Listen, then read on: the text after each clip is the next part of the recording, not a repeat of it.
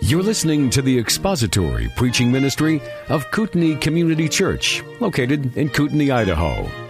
We pray that Christ is exalted and your spirit is blessed by the teaching of God's Word. For more information about Kootenai Church, please visit us online at kootenaichurch.org.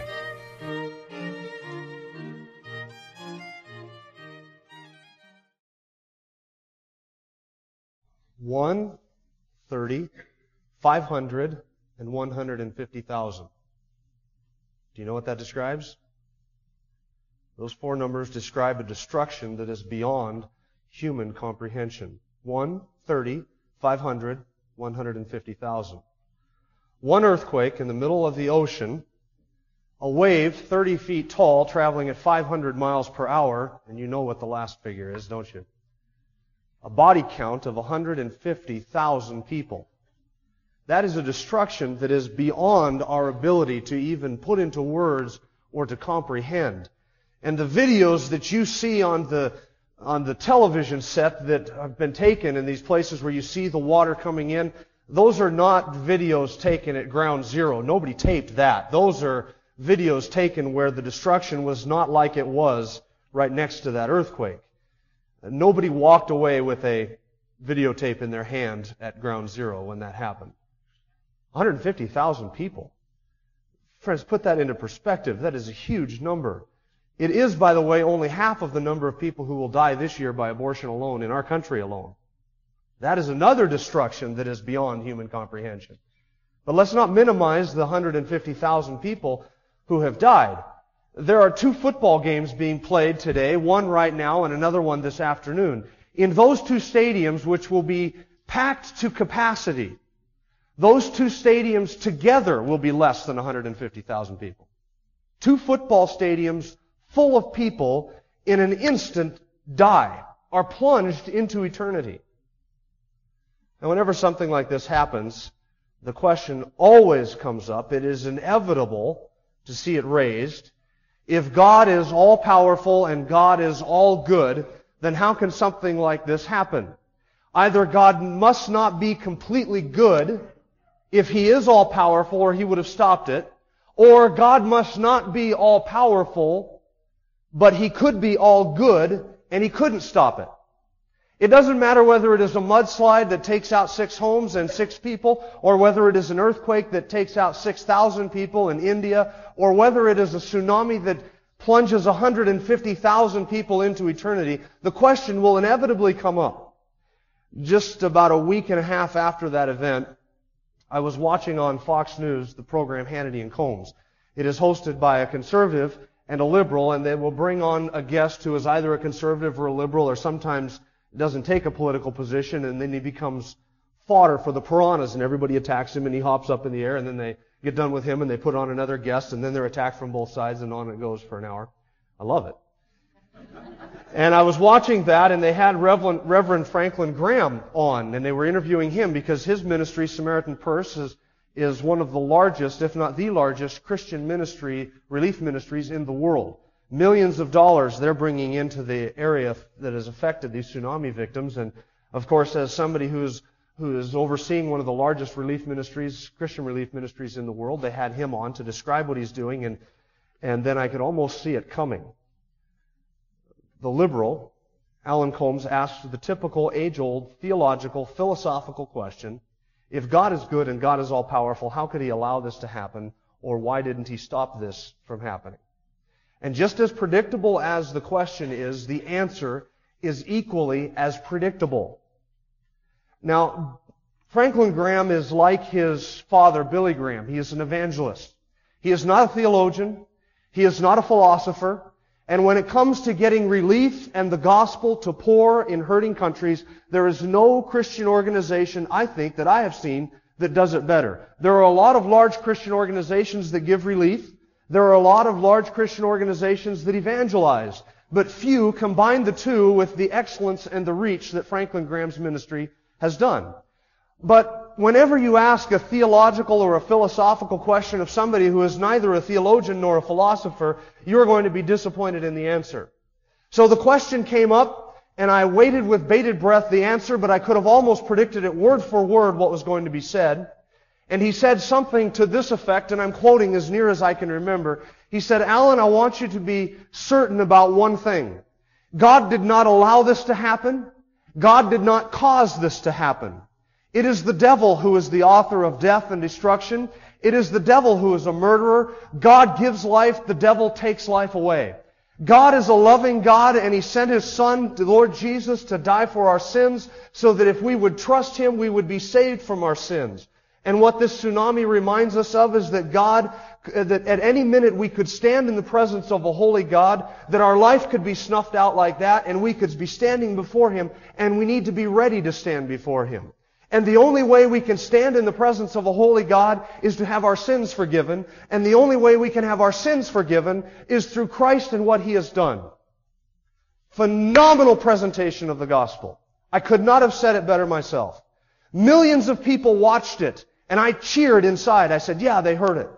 Now his answer was two parts. It was an answer to the theological philosophical question that was posed by Alan Colmes, and it was the unsolicited presentation of the gospel. The unsolicited presentation of the gospel par excellence. Excellent job. You're a sinner. You need Christ. He's the only way to God. God loved you. He sent His Son. He died for you so that if you will trust in Him, you'll have your sins forgiven. Perfect. It's that answer to the theological, philosophical question that went so, left so much to be desired. Friends, let me just lay all of our cards out on the table as Christians. Where did we ever get this notion that God can't take life? Where did we ever get the idea that a loving God would never send a natural disaster to do something, to accomplish a purpose? He's the giver of life. He can take what He gives and He needs to offer no justification to you or to me for doing it. He needs to offer no reason to you and I for what He has done that passes the test of our three pounds of sinful, depraved gray matter that rests between our ears. And since when did we become the final arbiter of all that is right and holy and just and good? As if to say this is my standard of goodness, and if this doesn't happen, then God must not be involved in it. Uh, God didn't cause this to happen. God didn't allow this to happen. God didn't allow this to happen? Tell that to Job. Oh, Job, God didn't allow this to happen.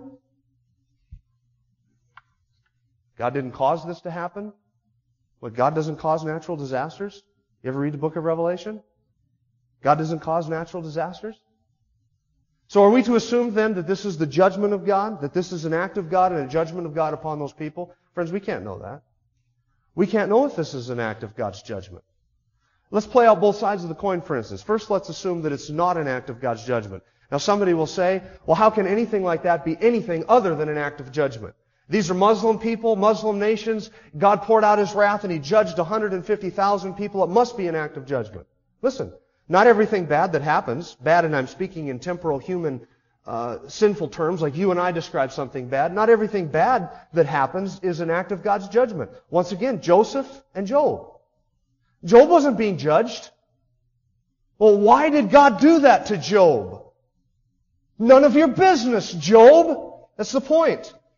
I'm God. I can do it. I don't need to justify it to you or offer an excuse or tell you why I'm doing it. Were you there when I laid the foundations of the world? Were you there when I called the waters and the skies and the animals into existence? Do you feed the birds? Do you cause the grass to grow? Don't need to offer any excuses to you. That sounds harsh, doesn't it? We don't like that. Joseph, is Joseph being judged? Come on. Get real. God was working out his eternal plan to take those people into Egypt and to save their lives through the famine and to grow them into a nation and to bring them out by his mighty power and give them the land that he had promised to Abraham was all part of the plan. Bad things happened to Joseph, but Joseph wasn't being judged. So, do we assume that it is a judgment then? Once again, we don't know that. Not necessarily. Uh, if it is, why does that pose a problem for us? If it is God's judgment, doesn't God have the authority to take life? He's the giver of life. Doesn't God have the ability to send a natural disaster? Look, friends, the reality of it is, is whether God allowed it and caused it or whether God allowed the devil to cause it, it's the same thing. It's all under His providence and it's all under His sovereignty. And the comfort for you and I is not being able to explain His providential works and somehow articulate the mind of God on something. The comfort for you and I is to sit back in awe and say, what an awesome God. And his ways are past finding out, and his mind I cannot understand, but I will rest in the fact that God is sovereign, and that he allows these things to happen for a purpose, and that he is working all things to my good and his glory, and I will rest in that. That would have been a perfect answer. It doesn't matter whether God caused it or allowed it to happen. The fact is that it happened. And He foreknew it. He foresaw it. It is part of His plan. He is sovereign. He is providential. He is working it all out for our good and His glory. And I cannot explain that to you. And if I could explain the mind of God to you, friends, that is a God that is not worthy of your confidence or your trust, if you can understand Him. But the answer, God did not cause it, and God did not allow it to happen presents to me a God that sits back on the sidelines and watches these things unfold and has to fold his hands. He can't do anything about it. Utterly powerless. And that kind of weak, impotent, powerless God is deserving of my reverence, my fear, and my trust? Come on. He can't t- stop the devil from making an earthquake, but he can stop the devil from dragging me to hell.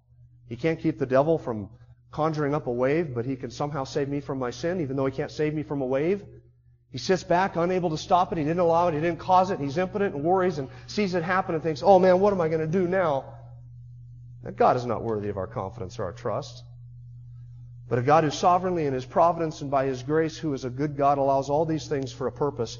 And the ultimate purpose is the good of His elect and the glory of His name. That kind of a God, even though we cannot understand it fully or comprehend it fully, is worthy of our trust, our adoration, and our obedience. The powerless, weak God isn't. How different the whole story in Acts 12 would be if the early church thought that all of these events that had unfolded and broken loose upon them, God had not caused them, God had not allowed them, and that He was sitting in heaven wringing His hands over what was happening to Peter. You remember the scene? Herod Agrippa. He's had James killed. He's persecuting the Christians. He has launched a government orchestrated persecution on the church. James the apostle has been martyred, the first apostle, the only apostle whose death is mentioned in the New Testament. He's been killed with the sword, and when Herod discerns that this was something that pleased the Jewish people, he endeavored to endear himself to the people, and so he had Peter arrested. And he had Peter put into prison and guarded with four squads of soldiers, that's four uh, soldiers in each squad, 16 soldiers on rotation guarding Peter in Herod's high security wing of his prison. And Herod is waiting until after the feast is over when all of the Jews are in Jerusalem and he can parade Peter out in front of all of these people who have gathered to celebrate the feast and now they have all of this time on their hands before they leave the city. And in order to get maximum benefit out of his little PR stunt, he's going to pull Peter out and have him executed. And this will send people over the top in their adoration of Herod. And the believers are doing what? Praying. Now, if you had sat in that prayer meeting and you had asked the leader of that prayer meeting, hey, why does God allow this to happen?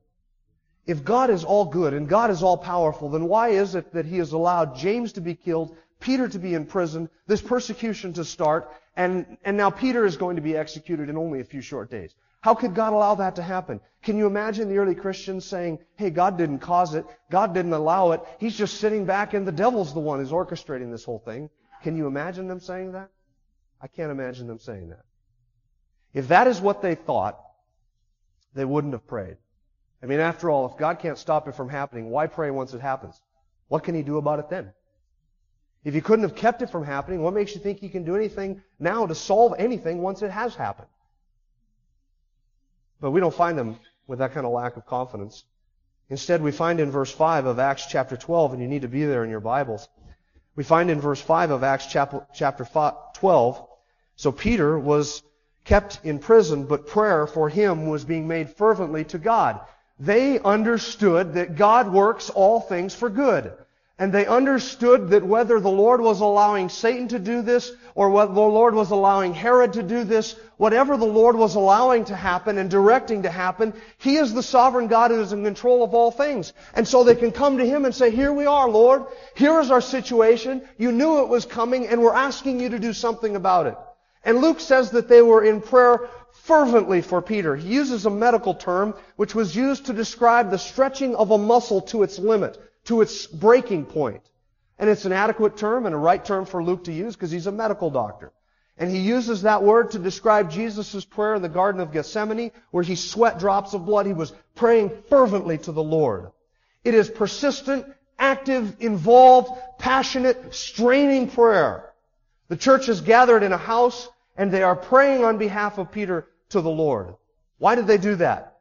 Because they are resting in the providence and the sovereignty and the control and the love and grace of God. They're keeping in mind not only their circumstances, but also His character, His goodness, and exactly who their God is. And so they're praying. Now verse 6 is where we pick it up. On the very night when Herod was about to bring him forward, Peter was sleeping between two soldiers, bound with two chains, and guards in front of the door were watching over the prison.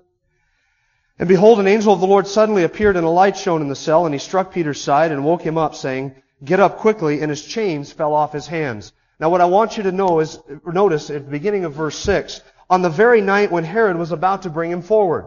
Look at the timing of this deliverance. It was on the very night when Herod was about to bring him forward. The feast has come to an end. Herod has discerned on such and such a day, we'll bring him out in front of this crowd and we will try him and we will execute him. And so he waits until the middle of the night before his execution and before his trial. That is when this whole episode unfolds. Now how long has Peter been in jail? It must have been several days. He was arrested sometime before Passover or during Passover or during this seven day week that followed Passover, the Feast of Unleavened Bread. And Herod kept him in prison day and night, day and night, day and night until the very last day. Now friends, what I want you to notice is how ironic that is. Couldn't God have delivered him the night before? Sure he could have. Couldn't God have delivered him two nights before? Sure he could have. Couldn't God have prevented Peter from being captured to begin with? Could have done that, couldn't he? But he allowed this to happen. I would say maybe even he caused this to happen. He instigated this whole thing and allowed it to unfold in His eternal plan and His eternal, eternal decree so that He could manifest His glory and His grace to the people in the church. But God didn't do it the night before, two nights before, three nights before His execution. In the middle of the night, before Peter's execution, that's when God does what He does. Folks, God is seldom early, but never late. God is seldom early, but never late. When it is darkest, that's when God's light shines the brightest. When it is as close as we can possibly get to deadline, that is when God comes through. It is when our need is the greatest that His supply is the fullest. And that is when He comes through. That's the way our God works. He kept His people trusting Him and praying to Him and resting in Him right up until the last minute. And then there's something in those verses that strikes me as, I don't know, funny, odd, uh, interesting. Do you see what it is? What's Peter doing? Sleeping. Are you kidding me? On the night before your execution, you're sleeping? How can you be asleep? And not dozing in and out, folks. He's sound asleep. The light shines in the cell when the angel appears, and he sleeps right through it. The angel has to strike him in the side. Peter, get up quickly. He is absolutely out of it, completely sound asleep. How can you be asleep on the night before your trial and the night before your execution? Friends, would this have described you? How different this is from us, right? Peter has a wife. Peter has a ministry. Peter may have children. The whole church looks up to him. There's so much that he has to do. Mission trips he's planned and things that need to be done in the body. He's not worried about any of that. You and I would be sitting in that cell, I would say losing sleep. Wide awake, wondering, what's going to happen to my wife after tomorrow? What's going to happen to my kids after tomorrow? Who's going to take care of my family? Who's going to provide for their needs? What's going to happen in the church? How far reaching is this persecution? Is it going to hurt to be cut to pieces with a sword? Is it going to hurt to have my head taken off? Am I going to be stoned like Stephen? What are they going to do to me? And on and on, our minds would be so active. Not Peter. Sound asleep. And the light comes on, sound asleep. Peter, poof, get up. Get up quickly. The angel strikes him in the side. Wake up, Peter. He's just sound asleep. How could he do that? I think it's because Peter was trusting really and relying on two things. First, the promise of God. In John chapter 21 verse 18, John says that Jesus gave Peter a promise and told him about the manner of his death. Jesus said, I say to you, when you were younger, you used to gird yourself and walk wherever you wished, but when you grow old, you will stretch out your hands and someone else will gird you and bring you where you do not wish to go. Peter wasn't old. Jesus had given him a promise. When you grow old, that's when you'll die.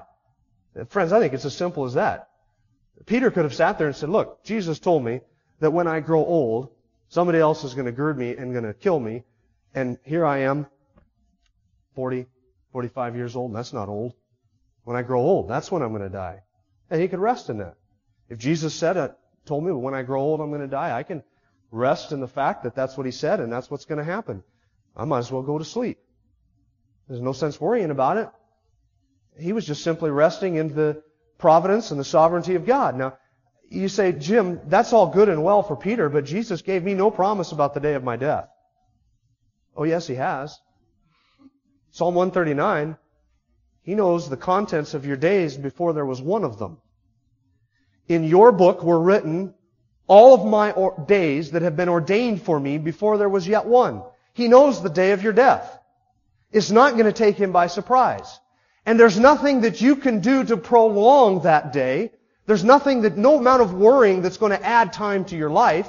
And there's no amount of activity by sinful man that's going to cut it short. So if he knows the day of my death, and all of my days that were ordained for me were written in his book before there was even one of them, and I know that there's a set number and X is going to happen and I'm going to die right on schedule just as God knows it, then what should I worry about?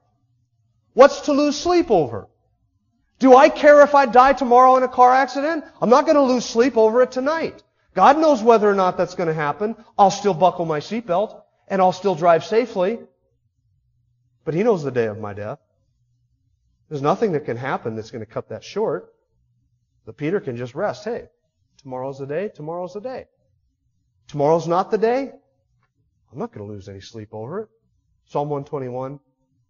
The author writes, I lift up my eyes to the mountains. From where shall my help come? My help comes from the Lord, who made the heaven and the earth, and he will not allow your foot to slip. He who keeps you will not slumber. Behold, he who keeps Israel will neither slumber nor sleep. The Lord is your keeper. The Lord is your shade on your right hand. The sun will not smite you by day, nor the moon by night. The Lord will protect you from all evil, and he will keep your soul. He who keeps you does not slumber or sleep. So if he's going to be awake all night, I'm not going to lose any sleep.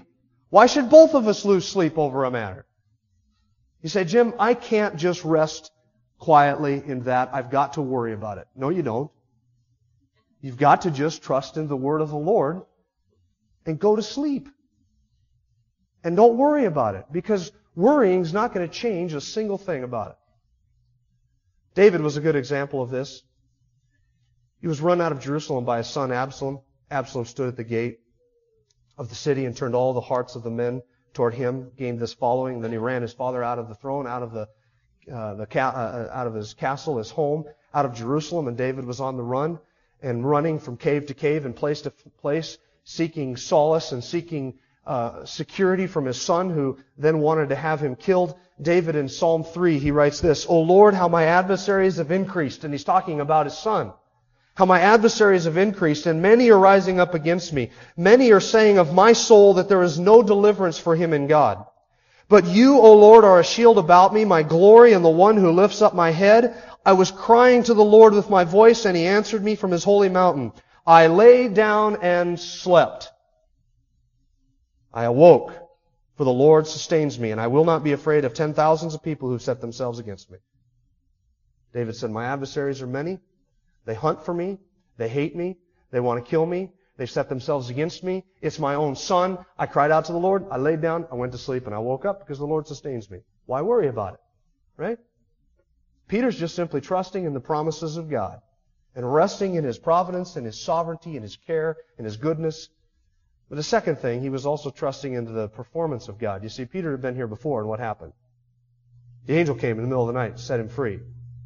So Peter knows the Lord can do this. Peter knows that if the Lord doesn't want him in this prison, then there's no amount of troops, no amount of soldiers, no plan of Herod that can keep him there. Because Peter has been there before, in prison with the other apostles. And Acts chapter 5, the angel came in and let them loose and sent them out and said, go into the temple and preach. And so they went. So Peter knows the Lord has a good track record of faithfulness.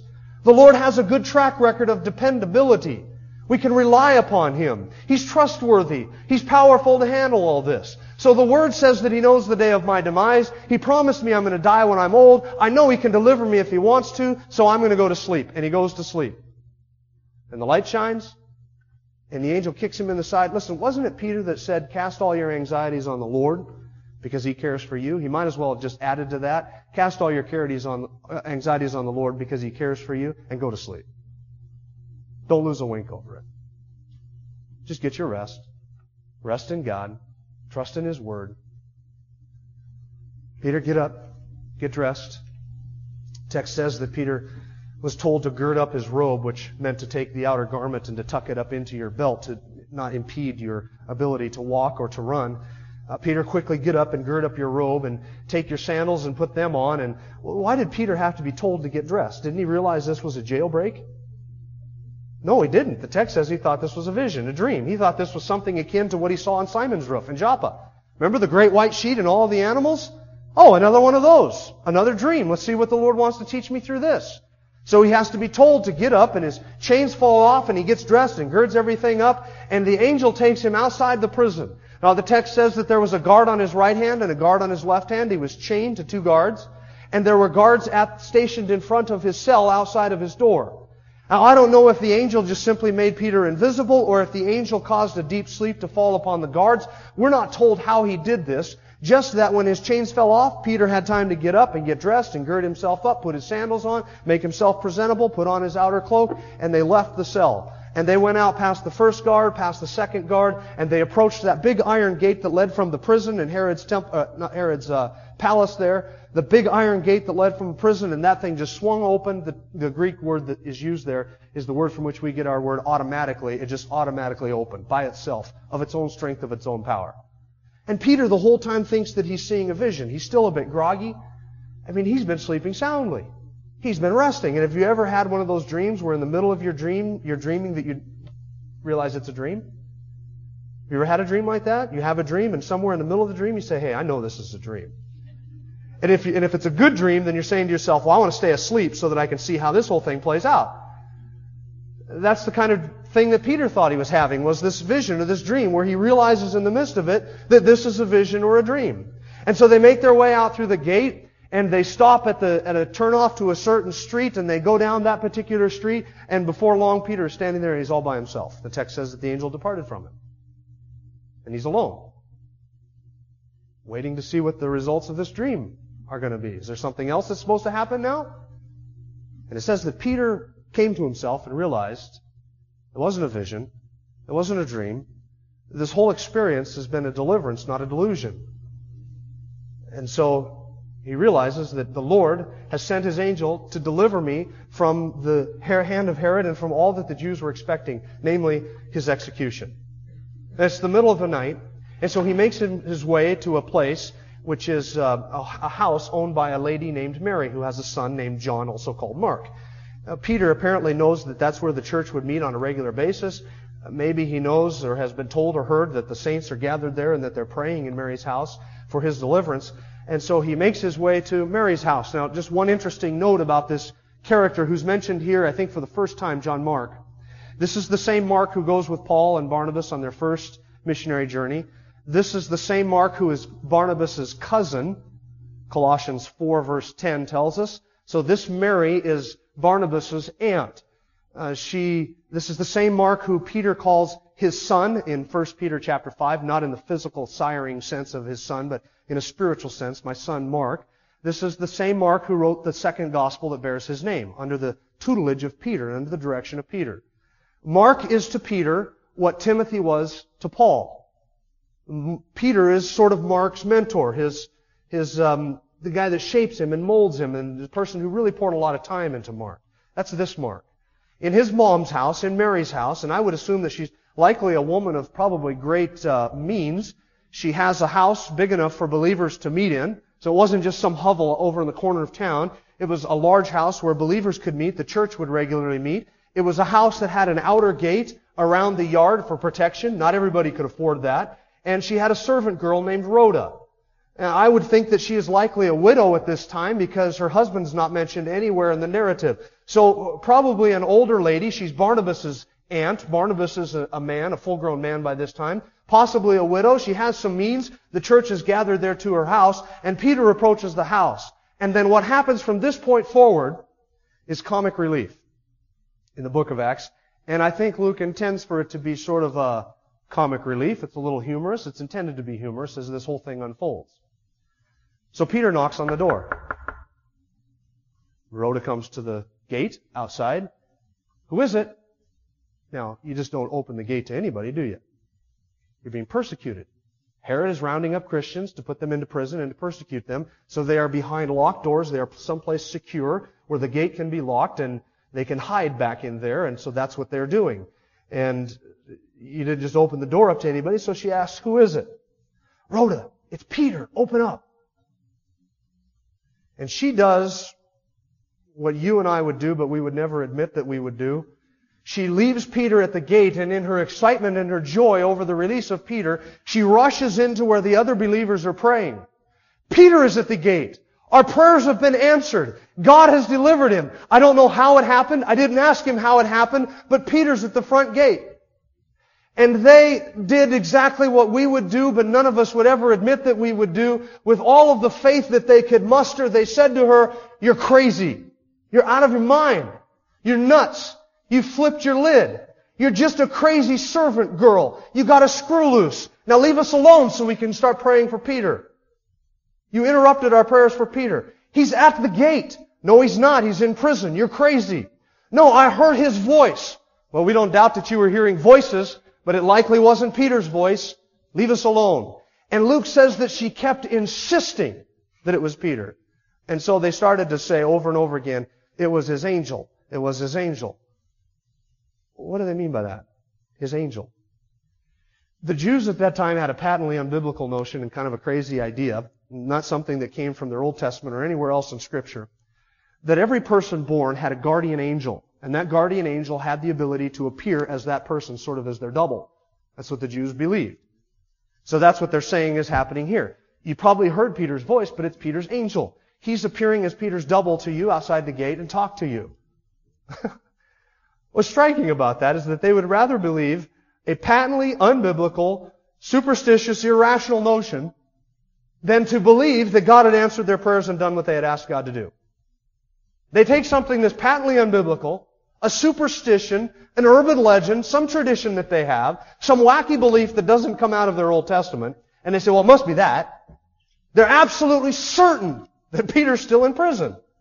And Rhoda keeps insisting to them, no, He's at the gate.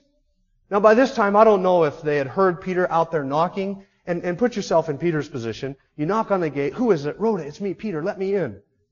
You hear scuff, scuffle off. You think to yourself, how can you just open the gate? I just escaped from prison. There are guards in prison that were guarding me. They're going to notice I'm gone and they're going to come looking for me. They're not going to say, oh, Peter's gone. Let's go out for coffee. So they don't do that. They're, they know that his time must be short. And she scampers away inside. And he's got to be saying to himself, she is crazy. She should have just let me in. She didn't do that. He continues to knock, probably quietly, lest he arouse the suspicion of the neighbors. He doesn't shout and he doesn't yell. Rhoda comes back and probably because she thought, well, if you're not going to believe me, you're going to say that I'm nuts. I'm going to go get him and I'm going to bring him in here and I'm going to show you that I'm not crazy. So she goes out and they open up the door and who is there? Peter. And the text says they were amazed. That's what we'd been praying for. Look at that. Why are you amazed? How can you be amazed at that? Weren't you just praying for his release? But they didn't believe it. You're nuts. No, it must be his angel. And they finally get there. Lo and behold, it is Peter. And you can imagine the scene as somebody would shout out, Praise the Lord! And another, Hey, all right, Peter's here. Oh, and gasps and probably laughing and weeping and rejoicing over this answer to prayer when the reality finally set in. And the text says that Peter had to motion to them with his hands, be quiet, be quiet. Probably not wanting to arouse the suspicion of old guards or the neighbors or anybody else that might suspect that something was going on there out of the ordinary. It is the middle of the night. People are sleeping in the neighborhood. So he quiets them down, and then Luke says that he explained to them in order all of the things that had happened to him. They wanted to know what had happened.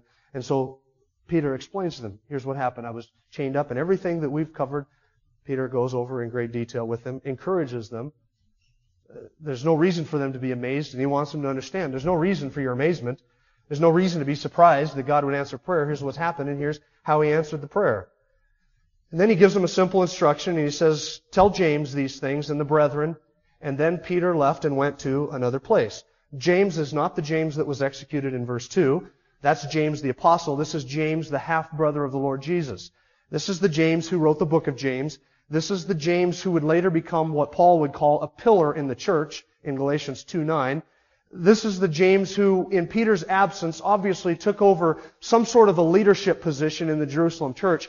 And Peter went underground. So far underground that it doesn't even appear that Luke knows where he went at this time, but he went to another place. Not wanting to endanger the believers, not wanting to endanger his family, Peter simply disappears from the scene. And he goes to another place. He'll come back to Jerusalem after Herod's death because he's in Jerusalem in Acts 15 for the Jerusalem Council. So Peter will come back out of hiding after Herod's dead, but for this time period, he goes underground and James begins to take over sort of a leadership position in the church. That's why Peter says, tell James and the rest of the brethren. Now friends, it's easy for you and I to kind of smirk at this and laugh at this and say, these silly believers. But you and I have more in common with them than we care to admit, don't we? That's why I said is they do something that we would do, but we would never admit that we would do, and that is to be surprised when God answers prayer. If you have walked with the Lord any time at all and had a prayer life with the Lord and asked the Lord for some great things, then He has undoubtedly answered those great things, and you are surprised and amazed and your jaw drops open and your eyes get buggy and you say, wow, look what God did. I can't even believe it. And then the minute we say that and the minute we experience that, we realize we shouldn't be amazed or we should be amazed that we're amazed because we shouldn't be amazed at all. This is what we prayed for. This is what we should grow to expect is God coming through on behalf of His people.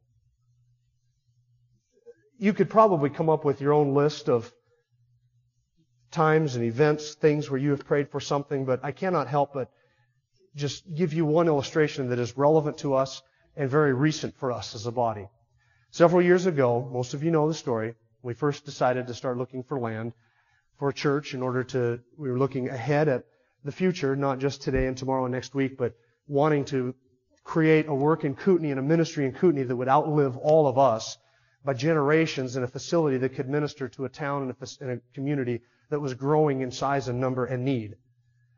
And we had our sights set on a third of an acre for $50,000. And the Lord dropped into our lap six acres in a better location for $30,000, which was half of its market value. That is what we had prayed for. And the very terms that we had discerned uh, and prayed about was the ones that was offered to us by the Lord. And we were amazed. Or were we? Well, we had prayed about it. But then when God answers X, Y, and Z, and it just, it astonishes you. And we have the money to pay for it. Surprisingly enough. But then we needed money for a facility. And so we asked the Lord to provide for us $35,000 on a consecration Sunday, and we decided we're just going to pray about it as a body.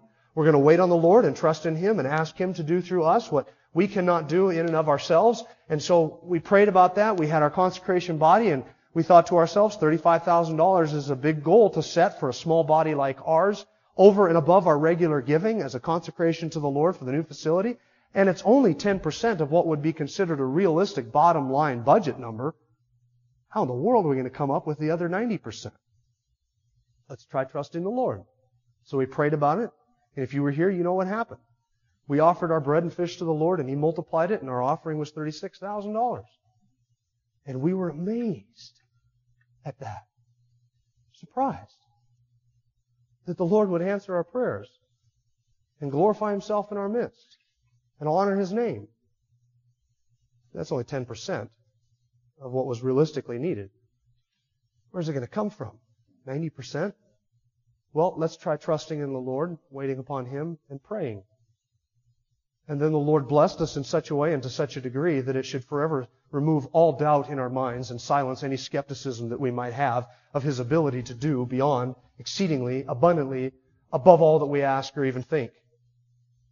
He gifted us with a facility that's value, amazingly enough, was about what we would need to build a new facility and to cover that other 90%. And we were amazed. And so we said, Lord, we're going to sell it. If that's your will, then let it be sold and raise that money that way. And it sold. And we're amazed. And now we have our need supplied in abundance, perfectly, completely, in perfect timing. Not early, but not late. Just as the Lord wanted. Are we amazed? Kind of shocked, aren't we? The Monday after I signed those papers, Larry Nelson, the pastor from out at Hope, he called me up, asked me some questions, chit chat and small talk, and then he said, I got a question for you. How's things going with the Hope facility? I said, Well, I signed the papers last Thursday. It's over, it's done, the check is there, it's ready to be deposited after the first of the year. He said, Well, do you mind if I ask you how much you got for it? I said, No, not at all. It was $418,000 and some change by the time all the dust settles. It was just silent the other end of the phone. He said, Praise God. He said, I count one of the greatest blessings of my life to have been involved in the transition of those facilities to be used to bless your church and your work. He said, the fact that those facilities could be turned into cash to build your new facility, he said, that blesses my heart and I am so glad. And then he said, I have been more convinced, and our leadership has been more convinced every day that we did the right thing in turning those facilities over to Kootenai Community Church to be used for that work. And we just rejoice that we were able to be used as a blessing to bless you guys. Are we amazed? Friends, it's not rank unbelief that these believers were guilty of. It's not rank doubting. Uh, they believed God was able to do that. We believe that God is able to provide for us, but yet there's always this cancer of unbelief that attaches itself to our prayers, this little shadow of doubting that follows it all the way up to the throne of God, and it sickens it, it, it, it pollutes it, it weakens it, and yet we say like the father in Mark chapter 9, who when they brought his son to Jesus because he was possessed and the demon would cast him into the fire and into the water and attempt to kill him, Jesus said to him, if you believe, if all things are possible if you believe. And the father cried out to him, I believe, but help my unbelief. Have you ever been in that position? Lord, I believe X, Y, and Z. But in the back of your mind, there's this human element where you doubt, you're not quite certain, you waver. Is it really? Could it be? And then when God does the unbelievable, we're amazed. It's not rank unbelief. It's not bitter doubt or lack of faith. Friends, it is that human element that we believe and we trust God, and sometimes our faith is not even as big as a mustard seed. And then when God comes through, we're amazed. And maybe we're just amazed that He does it for such weak, frail, cracked vessels like us. Maybe that's what amazes us. Let's pray. Our Father, we do thank you for your grace to us in Christ and that you are able to do exceedingly abundantly beyond all that we ask or even think. And thank you that you do the big things, that you come through in the darkest hour, that you are there for our greatest need. And we ask, Father, that you would give to us grace to be faithful and to have faith in you as our great God and awesome Savior, to do and provide and move exceedingly abundantly beyond all that we could ask or even imagine. We know that that is your ability. And we thank you that you have rebuked our lack of faith in so many ways recently and shown us just how awesome and glorious and gracious and good you really are. Thank you that we can rest in you who does all things for your glory and our good, and that you are our providential, sovereign, and awesome God. And we commit ourselves to you in Jesus' name. Amen. Thank you for listening to the latest podcast from Kootenai Church. If you'd like to learn more about Kootenai Church or to donate to our church ministry, you can do so online by visiting kootenaichurch.org. We hope you enjoyed this podcast and pray you'll join us again next time. Once again, thank you for listening.